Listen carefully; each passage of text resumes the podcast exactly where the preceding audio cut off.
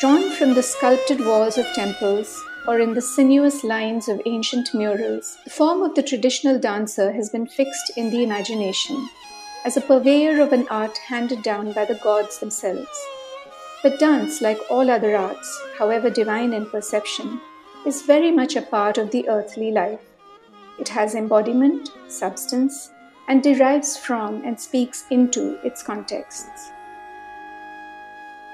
And dancers, too, are products of histories, context dependent, heavily contested, and continually reshaped by the politics and cultural dynamics of the eras that they live in.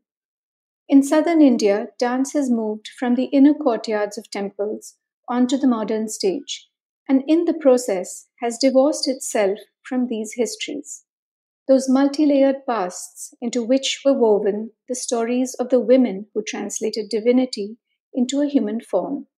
The women of the Kalavantulu community were one such group guardians of an art that has since been appropriated into what is today seen as mainstream classical dance in South India. The way my father tells it, I first indicated that I wanted to dance when I was just three years old. At the time, I had a child's fascination with the beauty of the form. But as I grew in the art, I discovered that the beauty we see today hides a long and sometimes painful history of marginalization and violence, appropriation and alienation, sometimes targeted at its very source. For me, dance has been a journey into the self and into history, my own roots and the roots of the art that I have been practicing for over three decades. I'm Yashoda Thakur, a dancer and a proud member of the Kalavantulu community.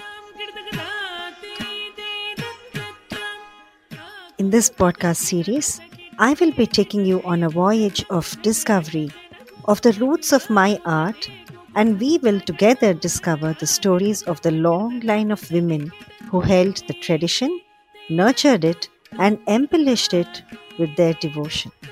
There will be twists and turns in this journey, and we will encounter issues of caste, regionality, language, hegemony, and the attempts to appropriate and even alienate the art from the artists who originally practiced it.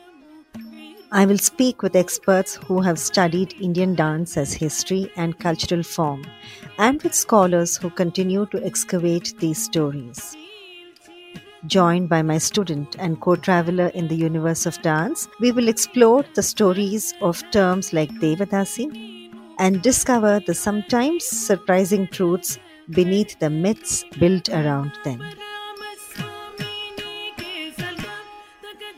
Come join us as Yashoda narrates her story of dance, a six part podcast made with the collaborative creative energies of Goethe Zentrum Hyderabad and Suno India along with Bol Hyderabad.